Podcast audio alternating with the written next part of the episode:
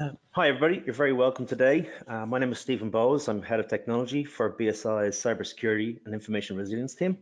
And we're here today uh, during a series. We're talking to a, a number of C-level partners and customers of ours, and with the goal to understand their challenges, solutions, and recommendations, and to share any predictions they have of the future within the cloud security space. And this enables us to put together a source of information and recommendations experience that existing and potential C-level clients can have access to and use to overcome the challenges that they're experiencing themselves. So I'm delighted today to be joined by Tom Conklin, who is the CISO at Druva. And Tom, you're very welcome. Thanks very much for joining us today. Thank you, Stephen. Thank you for having me. No problem at all. So, Tom, before we start, what I'd like to do is just get a little bit of background about yourself. Tell me a little bit how you got to be CISO at Druva. What was the the journey your career took to to bring you to where you are today? Yeah. So I started my career in Silicon Valley here in in California, um, working with uh, in the audit profession. So I worked with uh, a firm for a number of uh, SaaS companies and, and early stage tech um, IPOs. And I worked with some of the um, the guys that are, are um, leading the SaaS transformation. This, you know, nowadays it's uh, companies like Okta and Box. And as an auditor, I realized that I didn't want to um, audit programs. I wanted to build programs. I wanted to build uh, security and and really products. And so decided I, would move out of auditing, and I've worked with a number of different uh, SaaS uh, tech companies where I'm currently at Druva leading the security team here, um, trying to tackle some of the challenges around uh, data management. Fantastic. And you know, there's an incredible amount of uh, data and applications moving to the cloud over the last couple of years, driven by obviously digital transformation strategies, companies coming up with a, a cloud first or a cloud only uh, strategy. So the role of the Cs or the role you, you currently hold is becoming even more crucial than it was previously. The number of vectors is, is, is increasing, the surface area and so on and so forth. So with that in mind, uh, and given the rate of change you've seen in the past, how do you see uh, the role of the CISO evolving over the next three to five years in terms of um, existing or indeed new challenges that, that CISOs will face in, that time frame? Yeah, yeah, that's a great question. And I think we've seen this for a little while now, but I think it's only going to accelerate, which is, you know, we still have a lot of legacy. Um, unless you're a new company just starting nowadays, you're going to have a lot of legacy uh, systems and and on-premise uh, tools and, and applications. And you have this mandate or this challenge from either the, the board of directors or if you're in the public sector, it might be you know branches of the government saying, hey, we, we want to be cloud first. We want to adopt the cloud. And, and so you have to figure out a way to um, adopt the new and protect the old. And there's there's um, a lot of differences between those. And so the the number of things that have um, that have become risks or threats to your data or to your organization um, have have gone up exponentially with this transition. We've also seen um, uh, an additional burden from a regulatory standpoint in the case of privacy regulations or um, cybersecurity regulations uh, in general, and not outside of just PII. And so that's um, made the job uh, a bit of from being traditional kind of IT corporate security to being risk and compliance to also being a mix of legal and being a mix of uh, operations. Uh, uh, you know, and that's that's put way more responsibility on the CISO role in general. Yeah, uh, yeah, for sure. And we've seen a number of challenges with our clients uh, in this space. Uh, you end up with hybrid cloud, not because it may be a strategy, but just as you say, there's a number of legacy or uh, older, you know, pieces of software, whatever, that just simply won't port across or get the benefits. So we're seeing uh, uh, challenges such as integration challenges, where you have you're trying to bring in, you know, an end-to-end system talking to each other, but some of it's in the cloud, some of it's not. Very hard without APIs to get them talking, and as a result, you end up trying to pull reports reporting from multiple data sources and stuff like that. The other challenge we're seeing is service delivery, of course. So you are outsourcing that delivery to the cloud service provider. That's a good thing in a lot, in a lot of cases, but also you're ceding control as well. Um, and they're reliant upon the CSP, the cloud service provider, providing that service delivery. So if there is an issue, a performance impacting one, for example, you know, right now the support team are going well we're in touch with our cloud service provider and they're going to give us an update in an hour's time stuff like that. So that can be a challenge depending on on the criticality of the applications and the data you know? So that, oh, that that's an interesting one. Um, oh, the third one, just as, as we, we, talk about this topic, is is the increase in legals, uh, terms and conditions, SLAs, OLAs, so the service level agreements, the operating level agreements, and so on and so forth. Uh, much higher reliance and to get them right on both sides of the equation, both from a client and cloud provider perspective. I'm sure you've seen that uh, in your role um, in terms of providing these data management as a service uh, solutions. Yeah, yeah, I think that's a, a pretty large challenge. A lot of companies are struggling with is they they don't, you know, especially if they're new to the cloud or they're, they're just adopting these new services. Um, just because you know we use the term the cloud, and I generally try to avoid using that, um, which is um, um, our marketing team uh, gets mad at me sometimes. But the cloud is a broad term, right? And and in general, that we're, we're moving to these managed services. It could be an application that's delivered. Um, it could be an integration platform. It could be a uh, infrastructure platform, right? Something like a um, like AWS or or Azure, and there's all sorts of different challenges and different um, um, obligations under those. And so, you know, legal teams in general that are usually negotiating these contracts, they're not technology experts, and and they will take what what's been explained to them in one situation and think that this applies in another situation, and, and it may or may not. Um, and that's where we spend a lot of time um, in our service because of kind of the way we were architected um, we we try to minimize our, our, access to customer data and minimize our um, uh, the risk of what we can do because we don't want that. Um, and then we see these terms and contracts where they're thinking of uh, our our solution just like uh, you know your e uh, you know hosted email system, and they want us to agree to all the same terms, and and it really doesn't make sense for the um, the service, right? And so this is where it's it's we're trying to find that balance between having coverage uh, from a from a contractual standpoint or legal standpoint, and also matching it with what the actual service is doing. And this is is not just like a, a black and white uh, situation. Uh, it's very nuanced. And so, the more we can, I don't know, as a, as an industry, come up with, um, I think, uh, types of these um, uh, delivery models and and break down what is really required in each. Um, it will be very helpful. I think AWS, I'm very familiar with. I'm sure the other providers do this as well, but they provide a lot of documentation around the shared responsibility model.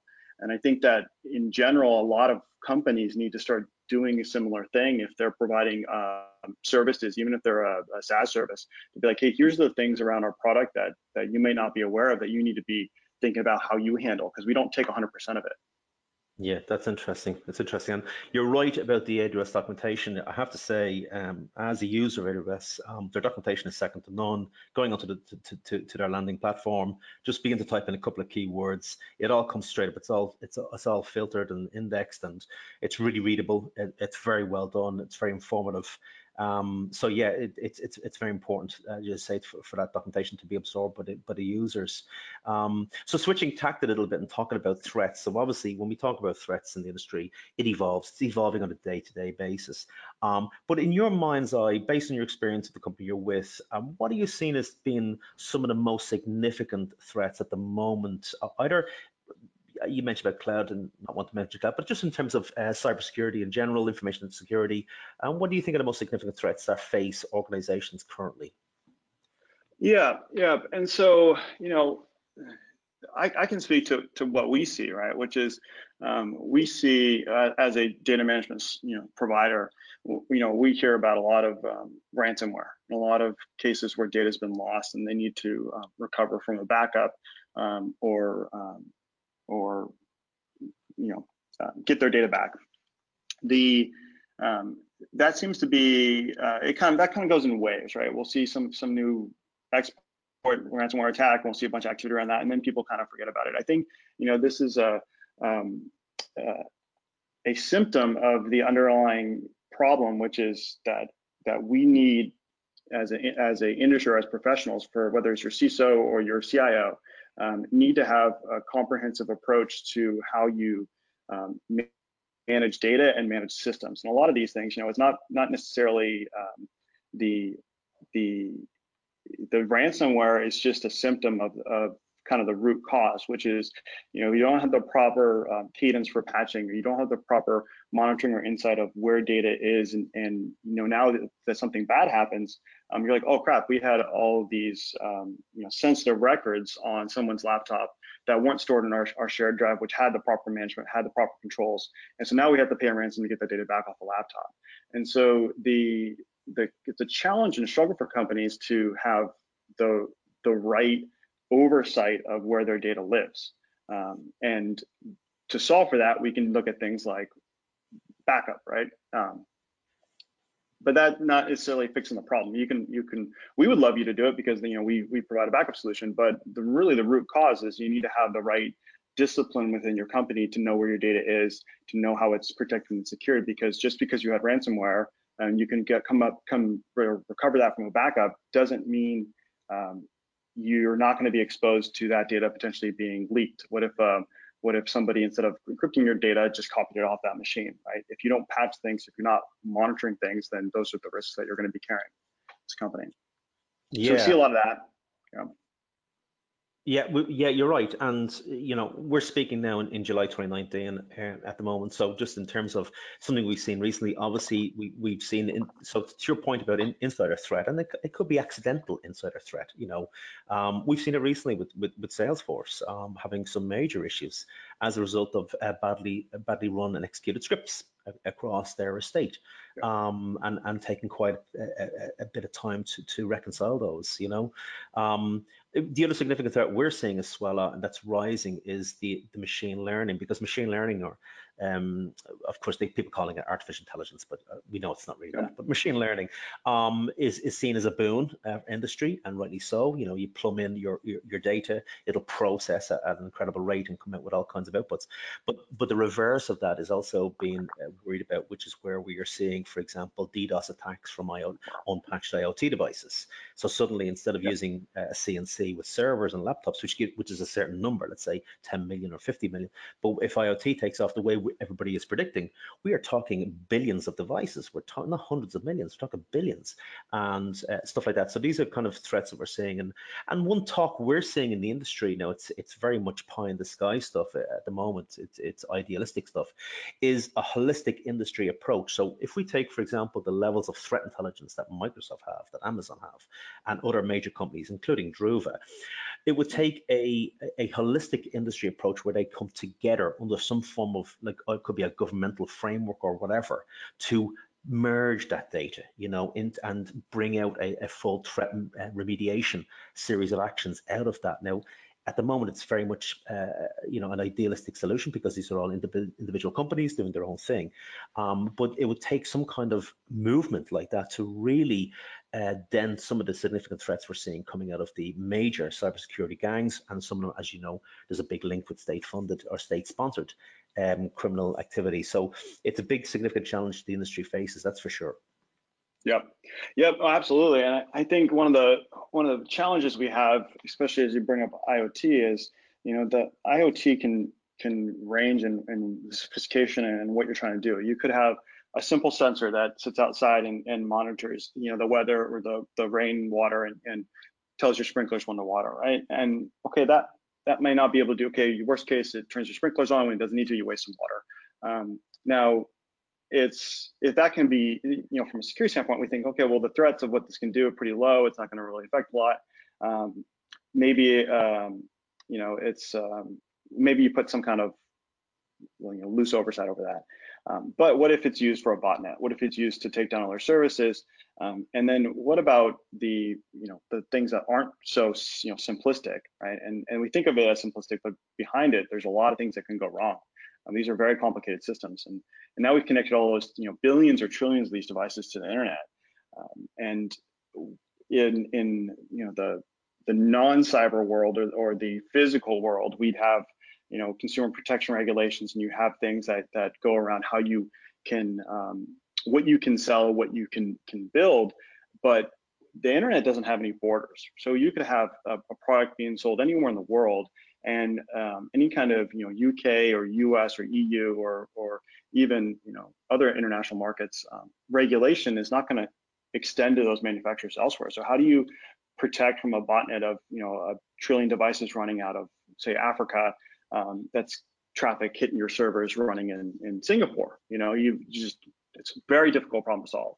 Um, so I yeah. think you're, you're right. I think we need to have some kind of um, multinational agreement or some kind of oversight, or we need to solve it with the, at the, um, the inter, like higher levels within the internet. We need to be able to find this and proactively stop this kind of bad behavior. Um, but that, of course, means a less open internet, which is goes against what we've um, kind of built the internet to do from the get-go. And that's a scary thought that that could be also abused and, and used by certain interests. So it's mm. I don't have a really good solution for that, but I think it's going to be a, a, bigger and bigger challenge. And so what we can do is, and what we need to do is design our systems to to take into account that that's going to be a risk and that's going to be a challenge for us. Yeah, for sure, for sure. Um, so switching tack a little bit and talking about uh, Druva, obviously being a data management as a service company. So you guys are responsible for an incredible amount of data. I don't even know what the latest figures are on your slides. It's uh, incredible amount of data for, for thousands of customers, including ourselves. We're, we're not just partners, we're clients as well. Um, yeah. And they say that imitation is the greatest form of flattery. And obviously, we're seeing some uh, some movement in the industry recently with Amazon um, and with Microsoft in terms of backup and begin to put some cloud backups uh, functionality and offerings together. Very much at, in their infancy, and they're very much behind you guys. You guys are over 10 years, uh, you know, perfecting your product. So, talking about these threats that we've just been speaking of for the last few minutes, um, what are some of the technology steps that Druva are taking with the responsibility they have with the data that you're managing for your clients? What are some of the te technology solutions you've put in to uh, mitigate against those threats? Yeah, that's a great question. So, you know, as we're we're both we're built and hosted 100% on AWS. The um, and AWS is a great partner. It helps us um, build uh, a, a, solution that is for for the size company we are um, much larger than what companies could have done pre AWS um, you know, time. And so, you know, I think we support um, around 12 regions of AWS. So if you're a company of ours and you say, hey, I have a I have a regulation that says my data for these sets of users, these employees has to reside in the EU or has to reside in Japan or things like that. We have local storage regions. And what we're doing is we're using the AWS regions that they make available in, in there. And so that gives us tremendous flexibility from a data residency and, and compliance standpoint.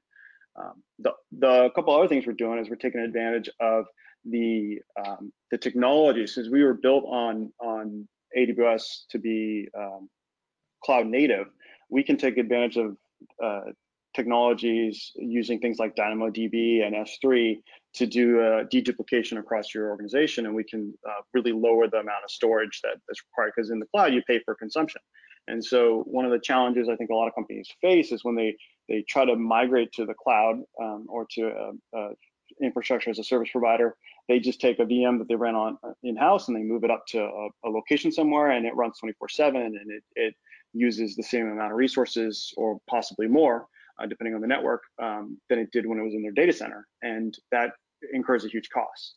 And we've really optimized for that, right? And so those those are kind of the advantages the cloud gives us. We also gives us great visibility into um, the activity that's happening. So we're using native um, capabilities of AWS um, as far as um, you know the VPCs and security groups and CloudTrail and config and all these capabilities that they give us from a security standpoint.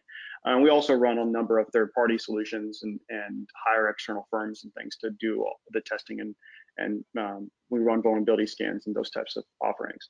So I, I, think AWS will continue to add and expand on these capabilities. We we want to be one of the early adopters uh, of their new capabilities. Uh, we they just announced one of the um, one of the security tools or capabilities last week. I think it was with uh, um, VPC traffic mirroring, where you can um, one of the limitations you couldn't do before was like a network uh, IDS or IPS type system in AWS, and now they have a way to um, replicate your traffic, and you can start monitoring that, logging that, looking for threats, and that's something that that we're be piloting and testing out to see if it makes sense for us. Um, but it's that's those are things where the the cloud is very quickly, or if not now has exceeded some of the capabilities that we had before, where it cost you say $100,000 in a box and professional services and consulting, we can now um, adopt those very rapidly, test them, make sure it makes sense, and then add it. Um, yeah. Yeah, no, it's fantastic, and, and, you're absolutely right. You know, the use of of serverless uh, computing, the use, you know, microservices, Lambda functions. It's just incredible what you can do uh, with, with, you know, using the AWS functionality that they provide. It's it's just magnificent stuff, and and and it's a real. I wouldn't even call it evolution. I think it's been a revolution what they've done in the last couple of years eh, as a subset within within you know IT and uh, information security. It's it's it's been fantastic. So so given all of this work that you've done and and the, the you know, the, the developing um, environment that you've created within AWS, is there any lessons learned? What would you do differently? Or would you give, is there any advice worth sharing to anybody looking to, to move into AWS? Just stay with AWS for the moment, I suppose. Um, based on all of this experience, um, you know, what would be, would anything worth sharing, any lessons learned fr from the experience that you guys have had? Yeah, I think, you know, the, the there are, so the, the, big advantage of AWS, like you said, is is the speed, is the adaptability, is things like Lambda where you can be up and running. The downside of that is that if you don't plan it properly, you don't have the right monitoring, you can uh, you, it can be very costly um, to use some of these things. Um, and so having as early as possible, having um, some kind of oversight or or review. We have a dedicated person that that watches um, and plans for the resource utilization of our service and our system. And and I think companies that can do that, this is outside of real pure security, but um, the the openness of AWS means that you can spin up whatever you want. You can adopt um, new technology, new tools, and we want to have a culture where where employees feel empowered to try that and do that. But you need to counter that with some kind of um, oversight from a finance and budgetary standpoint, uh, and understand what's being run and what's being used. Otherwise, you'll build something that's um, too expensive and no one wants to buy. At the same time, you need a security oversight, right? And make sure that things are properly configured and, and built. So one of the things, you know, so we've we've done the piece around finance. We're also we also have a function around security that tries to provide uh, a framework and, and best practices, and then monitoring and, and auditing of what's being built and what's being done. And and so it's not as simple as just hey, I can stand this thing up and POC it in in a short period of time you need to think about the product delivery as, as all those things, right? It needs to be how do you support it? How do you secure it? How do you manage costs? Um, and the availability piece has largely been abstracted, but even then, it depends on what service you're using. So. Yeah, that's a that's a good point. That's a good point. From like one experience, I would say to to anybody who's in the middle of this journey or or you know certainly uh, starting out on it is to you know projects like this are based on um, traction. They're based on progression. So uh, you really want to build up traction um, with your cloud adaptation as you go. Um, you don't want to put a difficult project at the at the at the outset of your cloud journey um, because you need to maintain um, stakeholder buy-in. So you want to get those early projects up, those quick wins, those successes, yeah. and build the, build that kind of traction, build that momentum with with stakeholders. You know you're going to come into problems as you go towards those kind of yellow and you know the amber and red projects. You know there's going to be challenges and so on and so forth with legacy apps and integration and, and portability and all that jazz. So what you need to do is build that traction. So that's one of the key things. If, if you go out there at the outset of the project, put a really difficult one, have a challenging uh, cloud migration, you, you could find yourself just up, up against it a little bit internally um, with your stakeholders as, as, time progresses. So that, you know, so these are just some of the lessons that we've learned from other uh, clients who have done cloud migrations. It's pretty interesting stuff, you know. Yep, yep, no, absolutely. And those to show the the quick wins are I think are incredibly important. And then also think, you know, from top down, like what can you do now that enables you to do things in the future um, that might not be possible. And think, you know, think broader on what is the what does this new service allow me as an organization to do that we couldn't before. Um, one of the things, you know, our my team does is we we run our own tooling in our own AWS account um, to, to cover different areas of, of Druva and our company.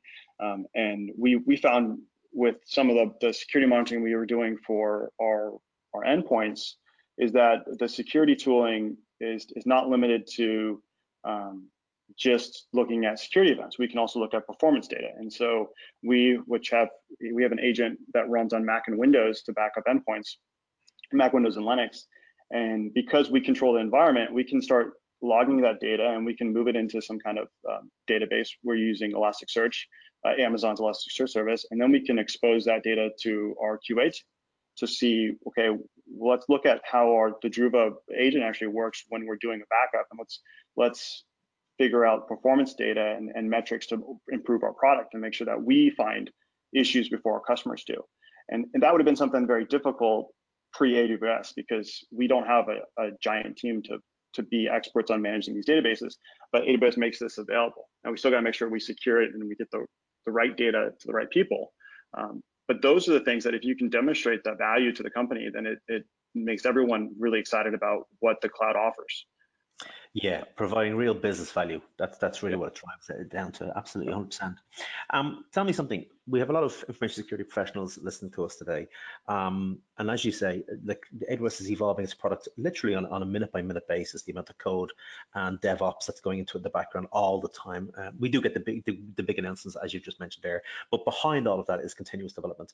In terms of advice that you could give or I could give to some of our information security professionals listening who need to keep up to date with with these developments, you know, without being overwhelmed. Obviously, as security professionals, they are expected um, as part of their roles to, to have this oversight. But when things change on an ongoing basis, what would be some advice you would give to those people in terms of staying up to date on developments, especially as they relate to uh, the security elements? Yeah, that's a great one. Um, I think you know if you're going to use uh, a vendor like AWS or even Azure, um, the you know, if you're at any decent size, you're going to have your account managers, people like that, and you'll want to. If you're using a public cloud provider, um, you're going to have an account manager. Use that resource. You know, they they want to provide information about the new capabilities and features, and they're not going to be a um, like a necessarily a spam or generic email that's not useful for you. Um, so get connected with your provider also, find a community. Um, if you're not in one already, find an InfoSec Slack group or something where you can um, be around like-minded people and on more of a daily basis and be seeing the activities and the, the chats because someone's going to see something cool and, and message it out and then you can um, you'll know about it before others. That's that's a good point. Um, we're coming towards the end of our time. Uh, just one or two more quick questions, Tom.